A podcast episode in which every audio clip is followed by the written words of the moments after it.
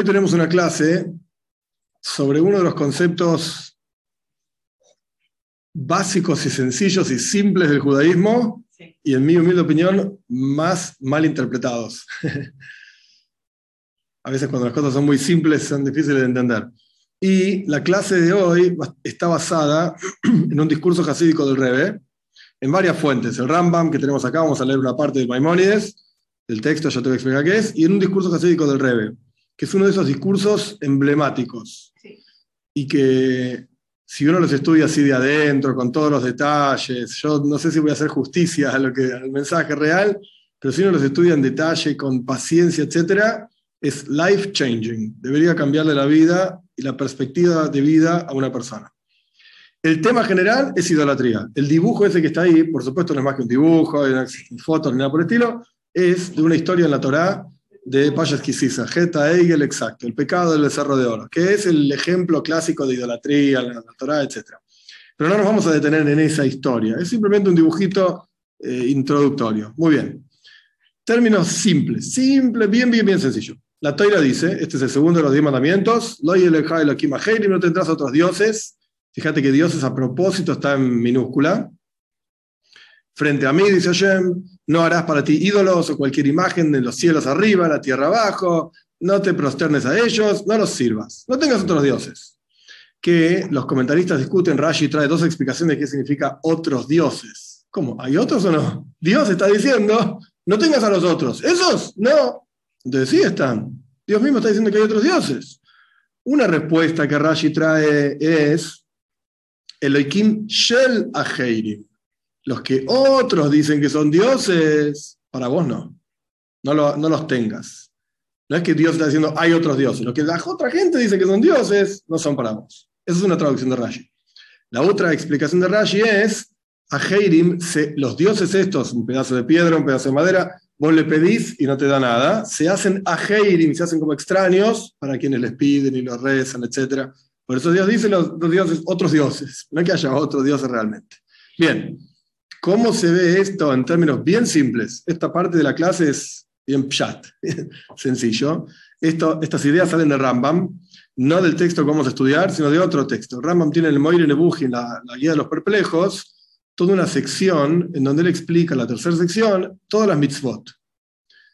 Y fue muy criticado por eso, pero en la práctica es parte de, de Toira Shebalpeh, parte de la Torah oral. Y el Rambam escribe que hay montones de cosas que la Toira nos manda a no hacer para evitar avoidazara, evitar idolatría. Como que no te puedes vestir, por ejemplo, un hombre no se puede vestir con ropa de mujer, una mujer no se puede vestir con ropa de hombre, no te puedes rasurar los bordes de la cabeza para los hombres, ni la barba, no puedes seguir lo que hacen otros pueblos. Todo esto son métodos, digamos, que la Torah tiene herramientas que nos da para alejarnos de la idolatría. Los, los idólatras se tatuaban, no te tatúes. Los idólatras se hacían cortes, de acuerdo a cuánta gente se moría, yo qué sé. No te hagas nada de esto. Y lo que aparece abajo de todo son todos nombres que aparecen en la Torah, Moile, Hoi, Bidoini, Peoira, Sheira. Son diferentes tipos de idolatría que la Torah misma dice, no hagas esto. Moile era un tipo que llevaba a un niño entre dos fogatas, hay quienes dicen que lo quemaba también. Oiv y Doini son todas formas de buscar a los muertos y preguntar a los, los espíritus y qué sé yo. Peoir era una, otro tipo de dios que había que hacer excremento frente a esa piedra del Peoir, un desastre. Ayer era un arbolito, todo tipo de idolatrías. De hecho, es interesante, nosotros vivimos en, en Argentina, no sé cómo es en otros lados, pero ¿viste el, el gauchito? los cositos rojos que ponen, Sí. eso es una sheira, esa es la definición de una sheira, siempre hay un arbolito, no sé si viste, cerca de un arbolito, abajo de un arbolito, te ponen el altar con las cintitas rojas, de toda la porquería, idolatría, eso es idolatría literal. Pero así, como lo dice la toira, por así decir. Entonces, de vuelta, en términos sencillos, la toira dice no hagas, no tengas otros dioses, está prohibido hacer idolatría, y se expresan montones de mitzvot de no te acerques a eso para que no caigas en eso. Muy bien.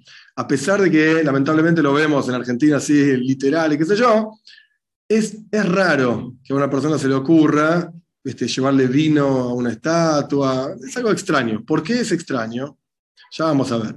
Primero vamos a ver un poquitito de la historia de la idolatría. ¿De dónde sale el concepto de idolatría? La historia nos cuenta que el tercer hijo de Adam Arishon, el primer hombre tuvo primero tres hijos, Cain y Hebel. Cain lo mata a Hebel, es una historia, después tiene a Sheis. Y después la teoría dice tuvo hijos, hijas, por todo lado. Ok, perfecto. El tercero tuvo un hijo que se llamaba Enosh. Y este Enosh, la teoría dice, Az Ujal.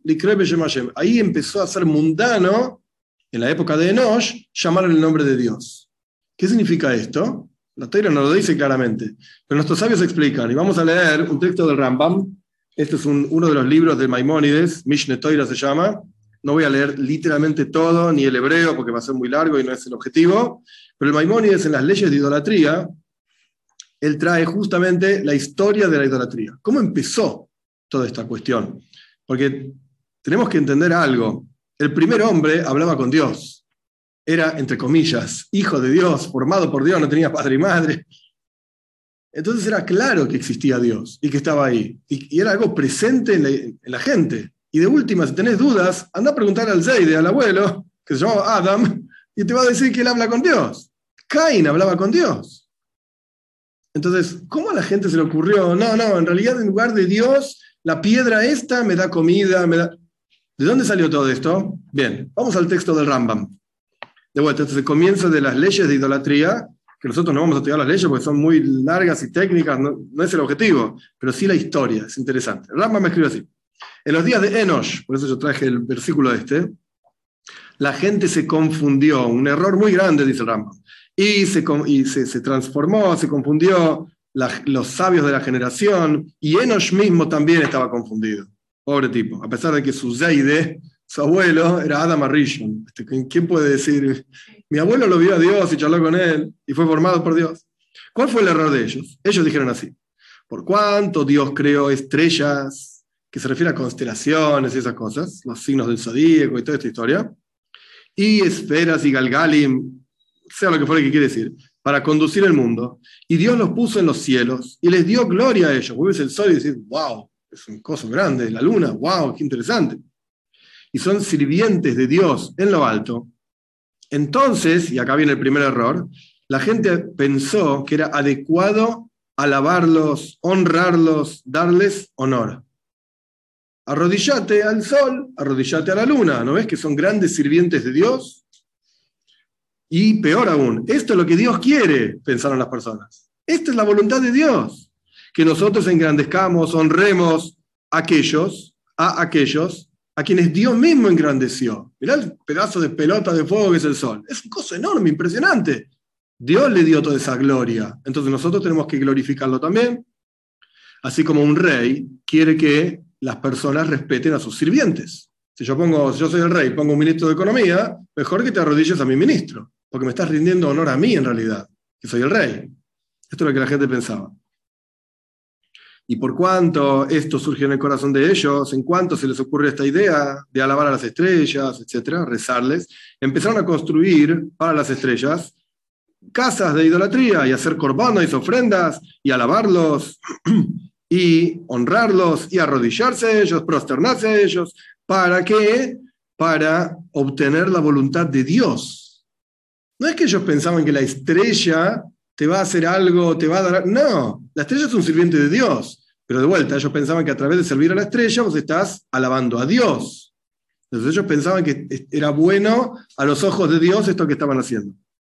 Este era el concepto central, esto es una expresión que aparece en todos lados en el Talmud, Avoidas Koihavim, el servicio de las estrellas. Koihavim umazalais. Akum, no sé si escuchaste la expresión alguna vez, es, por ejemplo, se habla de halab akum, eh, leche de no judíos, se habla de paz akum, pan de no judíos. ¿Qué es akum? Akum es avoidas koihavim umazalais, el servicio de las estrellas y los astros.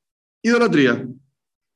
Y así decían, continúa el Rambam, así decían los que servían a esto no que ellos decían que no hay Dios sino esta estrella. Ellos no decían, la estrella es Dios. No, no, no, no, no, de ninguna manera. Ellos decían, está Dios. La estrella es un sirviente de Dios, vamos a servir a la estrella también. Por eso dice Irmiau, el profeta Irmiau, el capítulo 10, qué sé yo, dice, ¿quién no te temerá, rey de las naciones? Porque a ti corresponde, digamos, servir. Porque entre todos los sabios de las naciones y entre todos los reyes de las naciones no hay como tú, dice Irmiau sobre Dios. Y ellos se confunden entre las maderas, es decir, todos saben que vos, Dios, sos el rey. El Talmud dice, Eloikad Eloikai, el Dios, el Señor de los señores, lo vamos a ver esto más adelante. Pero el error de ellos es que ellos pensaron que este servicio, la época de Nosh, este servicio a las estrellas, es lo que Dios quiere. Paso número uno. Paso número dos, después pasaron los días, dice el Rambam, y aparecieron personas que eran profetas falsos. Y dijeron que Dios les mandó a servir a tal estrella o a tal grupo de estrellas y háganle, Dios me dijo a mí, yo soy profeta, me dijo a mí que hagan tal ofrenda a tal estrella, tráele vino, tráele pan, tráele un animalito, etc. Y construyeron eh, palacios para esas estrellas y para esas formas a las cuales servían, se prosternaban a ellos y a todas las personas también, mujeres, hombres, niños, todos los ignorantes, todos, todos, todos. Y dijeron, estos profetas falsos, mirá, diseñé una nueva, una nueva forma. ¿Ves? Esto, esto es Dios ahora. Esta cosa que, que yo te digo, Dios me dijo que hay que servirlo. Porque me apareció a mí en una profecía esta forma, esta imagen, por ejemplo, un ídolo de madera, de piedra, lo que sea, y me dijo que esto es lo que hay que hacer. Y empezaron a hacer formas e imágenes en sus palacios y bajo los árboles, y en las montañas, y en los montes, y se reunían y se prosternaban a esas formas e imágenes y decían a toda la gente, esto te va a hacer bien. Y si te arrodillas, vas a ver que te va a ir bien en, ¿qué los negocios. Y esto, uh, te va a hacer mal, ¿eh? Cuidado, no hagas esto porque te va a hacer mal. Y es adecuado servir a esto y temer de esto. Y los, y los sacerdotes de estas formas decían, mira, si vos haces esto, vas a ver que vas a tener un montón de dinero, te va a ir re bien, vas a tener atzlaja. Hagan esto, hagan aquello, no hagan lo otro, etc. Y empezaron a inventar otras formas y decir que la estrella o el ángel o esta esfera, etc., dijo, sírvanme así. Hagan esto para mí. O sea, el primer paso es decir, no, no, la estrella es Dios. No, la estrella no es Dios. Hay un solo Dios. Pero Dios quiere que sirvamos a las estrellas también, pues son sus sirvientes. El segundo paso es decir, la estrella es Dios. La estrella es Dios. Y dijeron cómo hay que servirlo a Dios, entre comillas. hagan esto, no hagan lo otro. Y la cosa se esparció por todo el mundo para servir formas de diferentes tipos y hacer ofrendas y prosternarse, etc. Y así los días pasaron y la gente se olvidó de Dios, del verdadero Dios. Y no lo reconocían. Y todas las personas, hombres, mujeres, niños, no conocían sino esta forma de madera, de piedra, y este palacio era el, palacio del dios tal, el palacio del dios tal, como los griegos, ¿viste? que tienen un montón de dioses y cosas, etc. Y les enseñaban desde chiquititos a arrodillarse y prosternarse a esto. Y los sabios de ellos, por ejemplo, sus sacerdotes y ese tipo de cosas, decían que no hay Dios excepto esta estrella, esta forma. Esta cosa acá, esto es Dios. Eso es lo que decía. Bueno, después el Rambam sigue, y empieza a hablar de Abraham y se va para otro lado, digamos. Vamos a parar acá con el texto del Rambam. El punto es, digamos, básicamente lo que está escrito ahí, el rey les rendía honor a las estrellas, rendíle honor vos también a las estrellas. Ese fue el primer paso. El segundo paso es, olvídate de Dios. Las estrellas son Dios. O este pedazo de madera, este pedazo de piedra. Muy bien.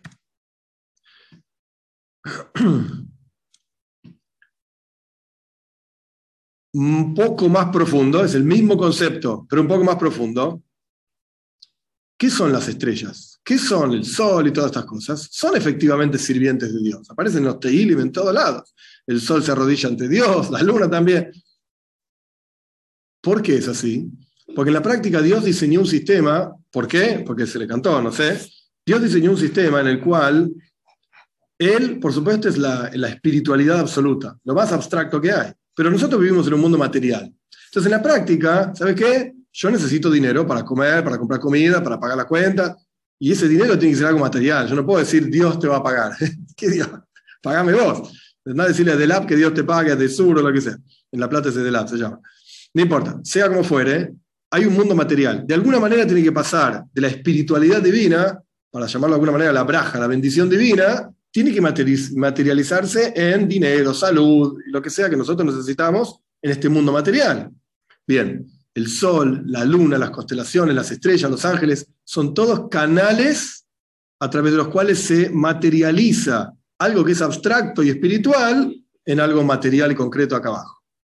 Entonces, en la práctica sí es verdad, son parte del sistema, las estrellas, las constelaciones, los malajim, los ángeles, sí, sí, sí, son parte, pero ¿cuál es el error que cometieron las personas? Decir que tienen libre albedrío, que ahí ya estás entrando en otro universo. ¿En qué universo? Muy simple. Si un malaj, un ángel cualquiera, tomemos cualquier ángel, es un, como un canal. En ese canal, como un tubo, un caño, vos ponés de, un lado algo y del otro lado sale otra cosa. Una vez esas cajas negras de las fábricas, de un lado pones algo y del otro lado sale otro. Pero la caja negra no elige si te da o no te da. La caja negra cumple su función, su sistema y hace lo que tiene que hacer. El malaj, el ángel, pasa ocurre lo mismo. Dios le pone de un lado una información, una energía, y del otro lado sale otra información, otra energía, procesada de acuerdo a la característica de este ángel. Ángeles de bondad, ángeles de severidad, y sea lo que fuere todo lo malo. Pero no tiene libre albedrío. Libre albedrío sería que si yo le voy a rezar al malaj, me va a dar más.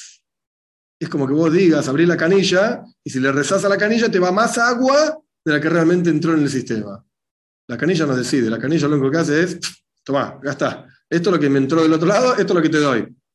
Entonces empezaron a agradecerle a los malajim, a las estrellas, a todas estas cosas, y empezaron a ofrendarles, por ejemplo, vino, pan o lo que sea, animales, con el objetivo de que me den más. Yo quiero más. Quiero que me vaya mejor de lo que me está yendo hasta ahora. Ese fue, eh, digamos, desde la perspectiva un poco más profunda, el primer error. ¿Para qué? ¿Por qué a la gente se le ocurrió servir? Ok, nosotros leímos de Maimónides y la idea era si Dios engrandeció a, esto, a sus sirvientes, es honor al rey, a Dios, que sirvas a los sirvientes del rey. Pero por atrás había otra cosa. Por atrás es yo quiero más. Dios me determinó, pues cualquier cosa, mil pesos para mí, yo quiero dos mil. Entonces, ¿qué hago? Bueno, el canal a través del cual te llegan los mil pesos, pedile al canal, porque tiene libre albedrío. Mentira, pero eso es lo que pensaba. Y el segundo punto y esto es algo que daría toda una clase solamente de este tema, no me voy a meter en todo el detalle, pero hay un versículo de, de Irmiyahu también. Las naciones del mundo piensan que Dios se fue de la tierra. ¿Qué significa? Que Dios crea el mundo y se fue a pasear. Y el mundo está ahí andando solo, librado a las leyes de la naturaleza. Cuando Dios se le canta, viene, pone un dedito, hace un milagro y hace lo que quiere, porque al fin y al cabo es Dios. Pero mientras tanto el mundo funciona. Se fue Dios de la tierra, no se ocupa de nosotros, no está viendo lo que me pasa a mí, ni lo que estamos haciendo, no sabe nada de todo esto. Esto es el concepto más profundo de por qué la gente empezó a hacer idolatría, pensando que Dios se fue y pensando que vas a tener más si servís a los sirvientes de Dios. Por eso yo decía antes del Talmud, Eloikad de Eloikaya, el Dios de los dioses. ¿Qué? Dios está ahí dando vueltas, pero se olvidó de nosotros, no le importa, no conoce los detalles. Ok. Como yo decía antes, hoy en día no encontrás tanta gente que está desesperada por ir a hacer idolatría. Si vos lees el Tanaj, Irmiyau, Ishaya, y también aparece en el libro de Melachim, en, Shoiftim, la gente estaba desesperada por hacer idolatría. Era placentero. Era como decir, no sé, estoy inventando igual. ¿Vamos a comer chocolate? Sí, está buenísimo el chocolate. ¿Vamos a hacer idolatría? Sí, está buenísimo. Dale. Y la gente se ocultaba y decía, vení, vamos a arrodillarnos acá. ¡Qué bueno! Nos arrodillamos a Dios. Y hoy a nadie se le ocurre hacer esto y decir, wow, estoy teniendo placer de arrodillarme al, teléfono o a lo que sea. Porque nuestros sabios cuentan en el Talmud que los hombres de la gran asamblea, sin entrar en todos los detalles de quiénes eran, ellos pidieron a Dios que nos quite el placer y el deseo de hacer idolatría. No está más eso. Entonces, cuando alguien te llama y te dice, che, tengo un buen negocio para hacer juntos. ¿Cuál? Vamos acá a la vuelta, hay un arbolito, nos arrodillamos ahí la vamos a pasar re bien. ¿Sí? ¿Cómo lo vas a dar bien? No nos llama la atención. ¿Por qué? Porque era tan profundo y tan fuerte el deseo, uno de vuelta lee el Tanaj y no se entiende. ¿Por qué esta gente tenía tantas ganas de hacer idolatría? Le disfrutaban tanto. ¿No te podías portar bien? Como que, dale, es tan difícil cumplir las mitzvot. No hinches. Bueno, porque hubo un proceso a través del cual nos quitaron ese deseo. Si no hubiese estado ese proceso, sería hoy también difícil, muy difícil. Ok, vamos a ver la perspectiva hasídica de toda esta cuestión. Hasta acá lo que estudiamos es Avoida Zara, es idolatría. Ahora vamos a ver otra traducción igual, es idolatría. Y entendimos del Rambam por qué la gente hizo esto, entendimos una perspectiva un poco más profunda de por qué la gente hizo esto. Vamos a ver cómo lo analiza el pensamiento hasídico hoy en día, y lo vamos a ver básicamente en dos niveles. Uno un poco más simple y uno un poco más elevado y más complejo. La traducción literal de Abodazara es trabajo extraño. Entonces, el rey anterior decía, ¿qué significa trabajo extraño? Todo aquello que es extraño al Yehudi, de alguna manera es hacer Zara, es idolatría. ¿Qué quiere decir extraño a un Yehudi? Bueno, la naturaleza del Yehudi es Torah y Mitzvot, servir a Dios, Yiddishkeit, judaísmo. Todo lo que no vaya en ese mismo canal, sutilmente, y esto lo subrayo varias veces porque nadie puede venir después a decir que yo estoy diciendo que todo el mundo es idolatría. No, no, no, no sutilmente es una forma de idolatría. ¿Y qué me importa si sutilmente es idolatría, si al fin y al cabo alágicamente no lo es? Porque con el pasar del tiempo, nivel a nivel, uno puede llegar literalmente a idolatría. Por algún lugar empieza. Digamos, los ladrones no empiezan haciendo el robo del siglo, del banco, de esos cuántos millones de dólares, no. Empieza robándole la cartuchera a uno, empieza robándole un poquitito a este, ve que, ve que la cosa va y que le va bien, y ahí diseña un gran robo. Entonces acá pasa lo mismo. Uno empieza haciendo cosas extrañas al Yehudi. Y esto, con el tiempo, va desencadenándose en cosas terribles. Otro concepto hasídico de idolatría es cuando uno le asigna importancia a cualquier otra cosa excepto Dios, es una forma de idolatría. ¿Qué quiere decir asignarle importancia? Por ejemplo, es un ejemplo nada más, ¿sí? Llaves. La Torah dice que en llaves hay que hacer cosas, no hay que hacer cosas, etc. Entonces, cuando uno dice, no, pará, eh, este asunto lo tengo que hacer, y es llaves, y no se puede hacer, pero a mí me importa este asunto, y por lo tanto voy a dejar llaves de lado y lo voy a hacer, es una forma sutil de idolatría. ¿Por qué? Porque estás diciendo hay algo más importante que Dios. Por ejemplo, mi interés, lo que a mí sea que me interese, ir a la cancha o no sé, lo que, no importa lo que sea, ir al recital de no sé quién. Ah, ese llave, sí, pero esto es un recital. ¿Qué estás diciendo por detrás. El recital es más importante que Dios. Eso es lo que estás diciendo. Es más importante que llaves, o sea, que Dios que dijo que hay que hacer tal o cual cosa o no hay que hacer tal o cual cosa en llaves. Otro concepto que aparece en el Talmud también, el Baal hablaba de esto. Toda persona que se enoja, y cada uno obviamente tenemos nuestros enojos y formas de enojos, etc. Y yo lo estoy diciendo que yo no me enojo. toda persona que se enoja es una forma de idolatría también. ¿Por qué? Porque todo viene de Dios. No hay cosa que no venga de Dios, porque lo único que hay es Dios. Entonces, si hay una situación determinada que genera que vos no estés de acuerdo y te enojas con esa situación, es como que estuvieses diciendo, es como que estarías diciendo, o como si fuese, no sé cómo se dice, es como si estuvieses diciendo, Dios no sabe lo que me pasa a mí, no sabe lo que yo me merezco, y por lo tanto hay otra forma de pensar diferente a la de Dios. Es una forma de idolatría. Hay algo diferente por encima, por así decir, de Dios. ¿Quién? Yo. Yo opino que esto que me está pasando no me debería estar pasando. Y estoy enojado. Me molesta. ¿Ok? ¿Vos sos más inteligente que Dios? ok. Avanzamos. Hoy en día, simple también, pero profundo, hay otras formas de idolatría. El dinero es una forma de idolatría. Hay gente que deja sus propios valores por unos pesos o dólares o lo que sea. La música y los ídolos de la música, etc. Este, no sé, este personaje no sé ni quién es, no importa tampoco, pero está lleno si la gente idolatra el fútbol, ni que hablar también. Y de Maradona armaron toda una iglesia maradoniana. Así que tiene toda su existencia literal de idolatría. Bien, vamos un paso más allá. Hasta acá de vuelta. Vimos el chat, sentido literal de idolatría, otros dioses, un pedazo de madera, me arrodillo esto, es idolatría. El segundo paso fue decir, bueno, un poco más sutil, cuando vos decís que hay cosas más importantes que Dios, en varios aspectos. Ahora vamos al próximo nivel. Este dibujo que está acá es un dibujito, por supuesto, que encontré en internet, no sé, no me acuerdo ni de dónde lo saqué, pero es una, una corte del rey, todos desfilando. Algún rey por ahí en la carreta, imagino que está el rey, y desfila la gente importante alrededor del rey. Y el Midrash nos cuenta un ejemplo para entender qué significa idolatría, justamente de la corte del rey desfilando. Y había gente mirando, un grupo de observadores, observando cómo el rey desfilaba con sus ministros. Y en este grupo había diferentes personajes. Y uno decía, yo me arrodillo al ministro de Economía. En el, lenguaje es Duxin y Pargin, son palabras en arameo que no, significan nada, no importa. Yo estoy inventando que eso quiere decir ministro de Economía, pero para simplificar. Yo me arrodillo al ministro de Economía. Y otros decían, no, yo al ministro del Interior. No, yo al ministro de Agricultura. Y así cada uno, viste, tomaba un, gran personaje del reinado para sí.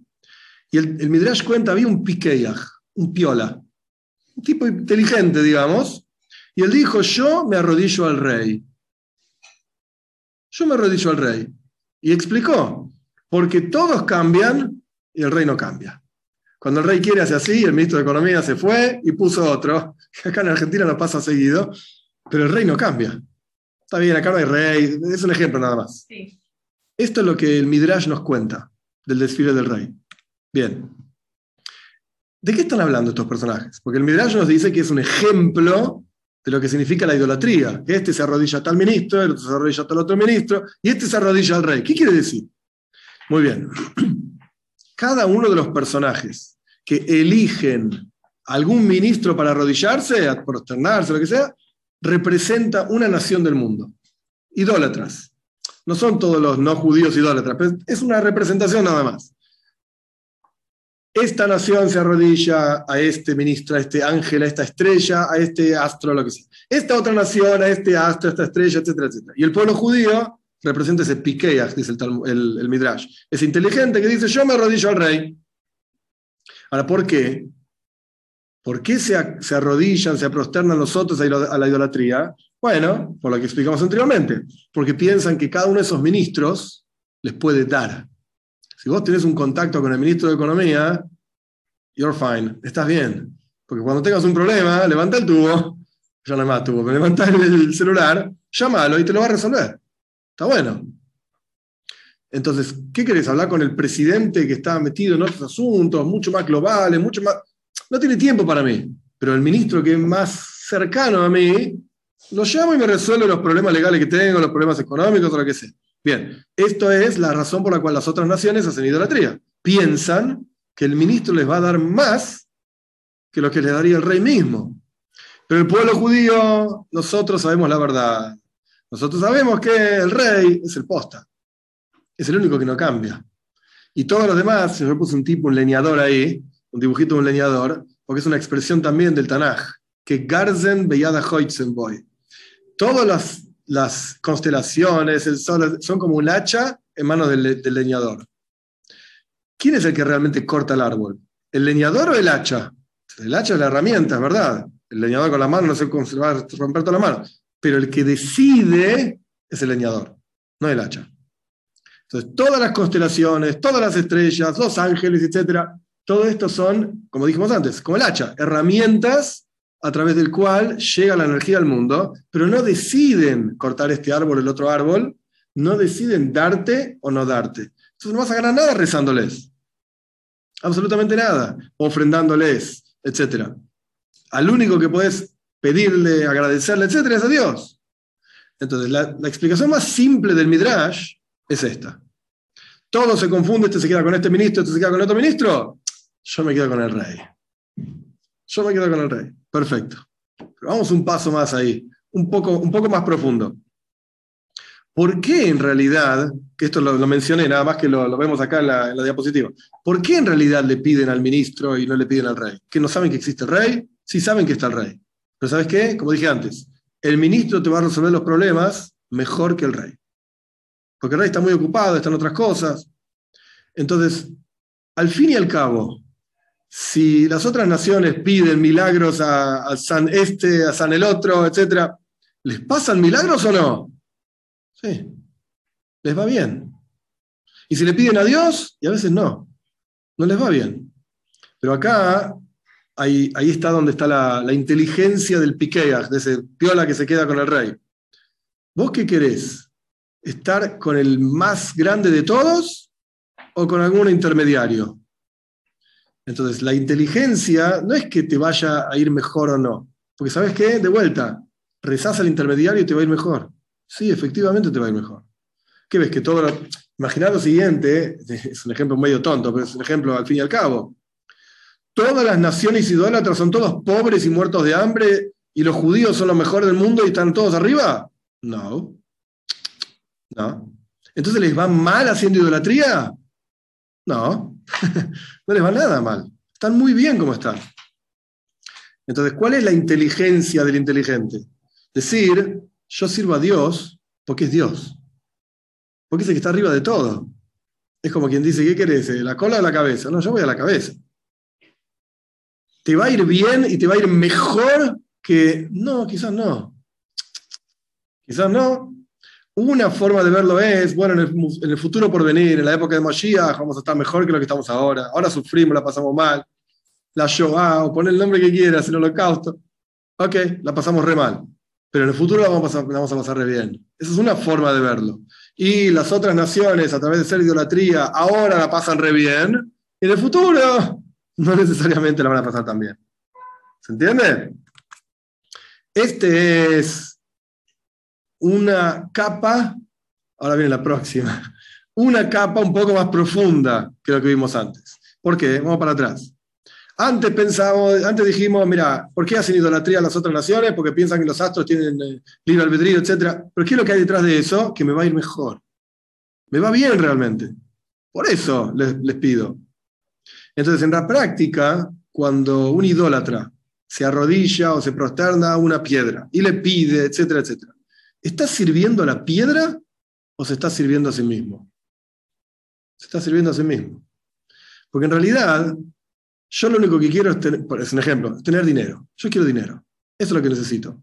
¿Qué hay que hacer para tener dinero? Arrodillarte esta piedra. Ok, me arrodillo la piedra. Y si esta piedra no me da dinero, me arrodillo la otra. Hasta que alguna me dé. Yo quiero dinero. Entonces no es que yo estoy sirviendo a Dios, yo me estoy sirviendo a mí mismo. Cada dos por tres, ¿viste? yo tengo un canal de YouTube que ellos me preguntan, ¿qué salmo puedo decir para tener más dinero? ¿Qué salmo puedo decir para tener más curación? A veces contesto, a veces ni le contesto, pero vos no querés decir salmos y vos no querés servir a Dios. Vos querés tu propio beneficio, solamente. Entonces, como dijimos antes, llamar al ministro de Economía te va a resolver las cosas. Vas a tener más beneficio que llamando al rey. Entonces, el judío, el pueblo judío, que esto hay que verlo también en forma global. ¿Hay judíos idólatras? Sí, también. Entonces, hay que tomar las cosas, digamos, ponerlas en su lugar. Cuando decimos pueblo judío o todas las otras naciones, no, no son todos los individuos de todo el pueblo judío y todos los individuos de las otras naciones son todos idólatras. No, no es así. En general, la idea es, el pueblo judío sabe que la aposta es Dios no tu propio beneficio. ¿Qué importa tu beneficio? Lo que importa es yo estoy, yo estoy conectado a Dios. Yo tengo el teléfono de Dios. ¿Te hace favores? Mira, a veces sí, a veces no. Porque decide Él. Pero yo tengo el teléfono de Dios. Y cuando quiero levanto el tubo y lo llamo. Esta es la, idea básica, digamos. ok. Vamos, acá no, no, lo puse, pero vamos a un paso, un paso más profundo la clave del concepto de idolatría, yo no sé, yo pensé que lo había puesto, y evidentemente no lo puse acá, yo puse la conclusión y listo. Pero la, clave del concepto de idolatría es cuando uno sirve a Dios por su propio beneficio. Yo lo uso, entre comillas, a Dios para que me haga bien a mí. En la práctica esto es un servicio a mí. Entonces, ¿qué quiero decir con esto? de vuelta, varias etapas, varios pasos. Un paso es decir, yo no, lo, puse acá, yo pensé que lo había puesto y en la práctica no lo puse. Un paso es decir, mira, yo a pesar de que sirviendo a las estrellas estaría mejor ahora, como dijimos antes, en el futuro voy a estar mejor si sirvo a Dios. Ahora me va a ir mal y en el futuro me va a ir bien. Pero eso no deja de ser un servicio para mí. Ok, ahora me la banco, no estoy bien, y en el futuro sí voy a estar bien. Pero el verdadero servicio a Dios, ¿de qué se trata? Servirle a Dios porque es Dios, nada más. Exacto. Independientemente del beneficio que yo vaya a tener. Incluso si no tengo beneficio, igual lo voy a servir a Dios. Entonces, cualquier otro asunto que se mezcla en el medio es el comienzo de la idolatría.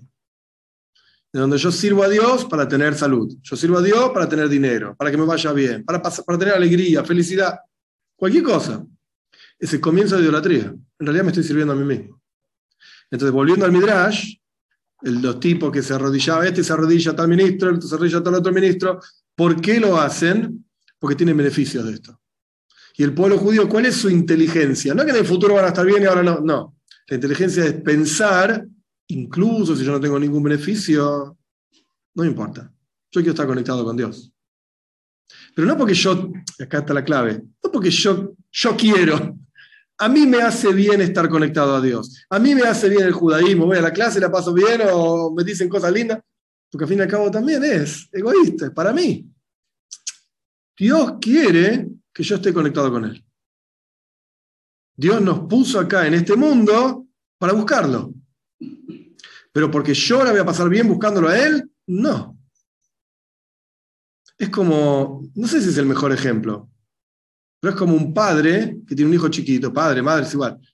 Y viste, juega el padre, viste, se ocultan los ojos y le mostrar los ojos y el nene se ríe, viste, los bebés chiquititos, ¿dónde está Tati? Tati está acá, ¿dónde está Tati? Tati está acá. Ok. En realidad, el padre, ¿qué es lo que está buscando? Conexión. Yo quiero conectarme con mi hijo. Entonces, en el momento en que, obviamente es un chico chiquitito, cortás la conexión porque cerraste los ojos, el chico tiene angustia. El padre sabe que está todo bien, no pasa nada, no me fui a ningún lado. Pero el chico ¿dónde está? No sé, después no lo veo.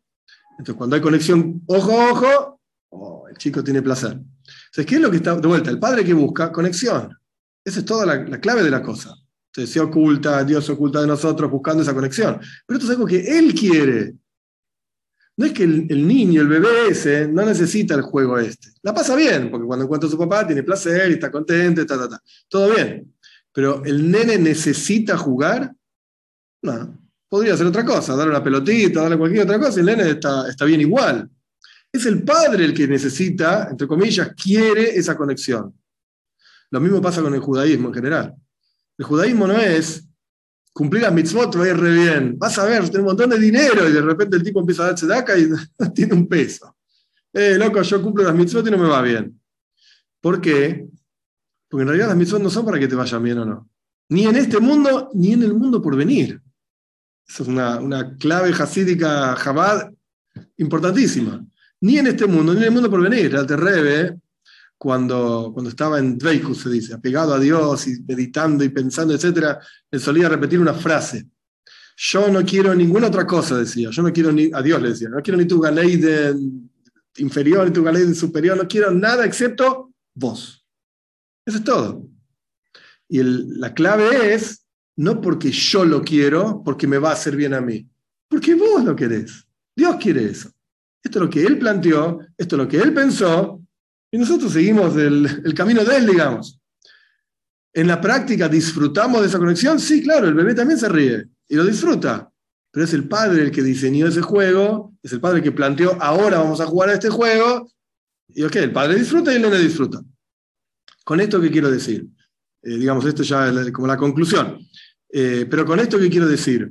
El judaísmo es conexión con Dios. No, no la puse acá, pero el judaísmo es conexión con Dios. Y esa conexión parte a partir de Dios, surge de Él. No es, no es que nosotros la diseñamos, nosotros la pensamos, no es que nosotros la necesitamos tampoco. Él diseñó este sistema. ¿Vamos a pasarla bien con este sistema? Sí, también, es verdad. Pero la clave está que parte desde Él. bueno, vamos a la conclusión de, de, la, de las diapositivas, digamos. Empezamos diciendo la toira en el segundo de los diez mandamientos, claramente dice, no tendrás otros dioses, dimos varias explicaciones, dos, ¿qué significa? Otros dioses, no hay otros dioses, etc. Bien, las constelaciones son parte del sistema que Dios mismo diseñó. Entonces, ¿son, digamos, no kosher? No. De hecho, el Talmud mismo discute en Llaves, en el Llaves al final, que quienes nacen en diferentes días de la semana tienen diferentes tipos de inclinaciones. Yo recuerdo ahora ponerle el martes. El martes es un día que está relacionado, ¿por qué se llama martes? por el dios romano griego Marte, dios de guerras, fuerza, sangre, qué sé yo, qué sé Bien, una persona que nace el martes, el Talmud mismo dice, tiene inclinaciones fijus domim, de ser asesino, sangre. Entonces el Talmud dice, podés ser Moyel, hacer el bris y ver sangre, podés ser Shoihet, matar vacas o lo que sea, vas a ver sangre, o podés ser un asesino en la calle y vas a ver sangre también. Eso depende de cada uno. La inclinación natural está. Entonces, los astros y toda la, astrología es toda mentira. No. El del diario seguro que es mentira porque cualquier cosa. Pero no es todo pavadas, digamos, no es todo tonterías. Lo que pasa es que podemos trascender esa inclinación. Yo tengo ganas de matar a alguien, me puedo sentar y decir, no, no voy a matar a nadie. no voy a matar a nadie. Entonces, las constelaciones son efectivamente parte del canal de energía hacia el mundo, pero no tienen libre albedrío. No pueden elegir si nos dan o no nos dan. Es un tubo, a través del tubo pasan las cosas y ya está. Desde un nivel un poco más profundo, el dar importancia a otra cosa excepto Dios es una forma de idolatría. Efectivamente, el dinero, el deporte, eh, la belleza o lo que sea, es una forma de idolatría. Y tiene, tiene implicancias extremadamente fuertes, extremadamente profundas. Y en la sociedad está totalmente grabado, la sociedad moderna, hay cosas que son, viste, obvias y dadas. Se me ocurre un ejemplo, es solamente un ejemplo y nada más que eso, pero ¿cuál es el estándar de belleza de la sociedad moderna? Y 90, 60, 90, si no es horrible. ¿En serio? ¿Dónde está escrito eso? eso es idolatría. Eso no es la esencia de una persona. No vale nada eso. Y cuando tenga 70 años, fue todo al tacho. Entonces, ¿de qué me estás hablando? ¿Eso es la esencia de lo que el valor de una persona es ese? No. Entonces, si uno se enfoca solamente en eso, es una forma de idolatría. ¿Por qué? Porque eso, y esto también es discutible, pero es, ok, alguien decidió, algún payaso decidió que eso se llama lindo, entonces, ¿por qué? Porque a esa persona le parecía lindo. Entonces veía eso y dice, esto es armónico, a mí me gusta, este es el estándar. Entonces, al fin y al cabo, es porque a vos te gusta mirar eso. Nada más. Tenés un beneficio propio de esto. Eso es una forma de idolatría. Quiere decir que, ¿por qué pongo este ejemplo? Porque esto es algo que está súper grabado en la sociedad. En las modelos y la ropa, en todos lados, y se expresan montones de cosas. Y es basura, literalmente. Es una forma de idolatría. No más que eso. Porque es darle importancia a otra cosa excepto a lo que la toira le da importancia. Los valores de la persona. No digo, viste, hay quienes dicen, ah, es una buena chica. Sí, pero. No, no, no, no. Eso es lo que realmente vale. Eso es lo que la toira dice. Es Jail, una mujer de valor, ¿qué hace? Y todo el, cántico de Shloim a la mujer. Eso es lo que vale. El resto no. El resto no. Y desde la perspectiva más profunda, incluso cuando una persona sirve a Dios, cumpliendo mitzvahs, pero lo hace con un beneficio propio, esperando un beneficio, eso también es una forma de idolatría. Es súper sutil, porque vos lo ves al tipo, se está poniendo feeling, está poniendo una vela de llaves, eh, habla de Torah todo el día. ¿Pero por qué lo hace? Porque yo quiero un pedazo así de grande de Ganeiden. ¿No sabes? Mi Ganeiden va a ser más grande que el tuyo. Porque yo cumplo esta mitzvah y esta y esta. ¡Ah, mi Ganeiden! Entonces, ¿por qué cumple mitzvahs? Por el Ganeiden. ¿Y Dios? Bueno, Él es el que me da el Ganeiden. Sin Dios no hay Ganeiden. Ok, entonces dejar a Dios ahí. Yo cumplo las mitzvahs por mi propio beneficio. Hoy, mañana. Eso es idolatría. Eso es idolatría también. Avoida Zara, es extraño. De acá que debería surgir, ok, cada uno debería pensar para sí mismo, ¿dónde estoy parado yo? en, mi, en mis acciones, en mis palabras, en mis pensamientos y mejorar en lo que se pueda. No, es que uno tiene que decir, hoy soy un idólatra, me van a pedrear de aquí, cuando sacan acá me tiran piedras. No, pero bueno, ¿cuáles son mis motivaciones? ¿Por qué hago lo que hago? Las mitzvahs o el estudio o el trabajo mismo, ¿por qué lo hago? ¿Cuál es la verdadera motivación? Porque me da beneficio, porque me da placer, porque por Dios, por mi familia. ¿Dónde estoy parado? Entonces pusimos, digamos, una vara súper alta, un estándar recontra alto, pero cuando uno tiene el estándar alto, uno puede decir, tengo a dónde crecer. Si ponemos estándar de entrada acá abajo, bueno, ya está listo y uno puede decir, ya está, así, fenómeno. Y es todo lo, claro, y es todo lo opuesto de lo que es el judaísmo, que hay constante crecimiento. Sí, sí. Preguntas, dudas. No, o sea, el tema de, de, de los astros, la astrología que está Sí. muy en, en moda. Bien. Eh, ¿Hasta qué punto es y no? O sea, está la, la agenda que incluso las malecos del Majón nos habían regalado una vez y todo eso, que te habla sobre los signos y te explica cada mes, ¿no? Es como, bueno, pero eso no es. Es. Ok. Pero lo importantísimo de entender es, es una inclinación natural. Yo particularmente hablando, no sé del tema y no, nunca me gustó mucho, así que te puedo decir que soy escorpio, pero no, sé, no sé ni qué quiere decir. La cuestión es que son inclinaciones naturales en el interior de cada uno. Vos naciste cuando naciste, tendrás el signo que tenés y tus inclinaciones naturales propias, que de una fuente valiosa, buena, etcétera, vos podés leer y decir, sí, efectivamente, yo soy así. Tengo esta, este tipo de comportamiento, sí, lo reconozco. Algunos vas a decir, mira, este la verdad que no, este sí, pero algo encontrás común, incluso en, dif- en diferentes personas que nacieron en la misma época y que, digamos, todas pertenecen al mismo signo, vos encontrás patrones, estándares de comportamiento dentro de un rango, digamos. Es verdad, es, pero es una inclinación natural. Nada más que eso. Ejemplo. Si ser de Escorpio significa ser una persona calentona, no lo sé, estoy inventando, y enojoso, y todo el día. Ok. Cuando surge un problema, cuando, digamos, trigger, ¿viste? Me, me dispares, por adentro a decir, te voy a matar, pero es mi decisión decirlo o no. O es mi decisión quedarme sentado y pensar, ¿por qué me dijo esto? ¿Qué me pasa a mí con esto que me dijeron? No me gustó nada. ¿Y por qué no me gustó? Yo puedo reaccionar de otra manera. Me puedo callar la boca, como se dice, ¿viste? Comérmela y pensar. ¿qué me- ¿Cuál es el mensaje que Dios me está mandando? Viene esta tipa, me dijo esto, me molestó. ¡Uh! Estoy listo para matarla. ¿Qué hago con eso? ¿Qué hago con eso? Esa es mi decisión. Mi inclinación natural va a ser, te voy a matar. Pero yo puedo decidir no hacerlo. Eso es lo que significan lo- los, los signos del zodíaco. Tu inclinación natural, tu reacción, digamos, la primera reacción, ¿cuál va a ser? Esta. Bueno, pará, ¿corresponde o no? Y ahí está el intelecto que gobierna sobre las emociones y sobre, sobre esa reacción, digamos, inicial. Entonces, ¿eso no es? Sí, es. ¿Está forzada eso? No, de ninguna manera. No está forzada. No. Entonces, algo a tener en cuenta, es un factor que está ahí, e incluso sirve para conocerse a sí mismo, pero no, no para justificarse a sí mismo. ¿Entendés? Bueno, te maté, y bueno, disculpa, yo soy de Escorpio, viste, los Escorpios eh, somos así, te, te maté. No, no, no es así la cosa. No es justificación. ¿Se entiende? Sí, sí.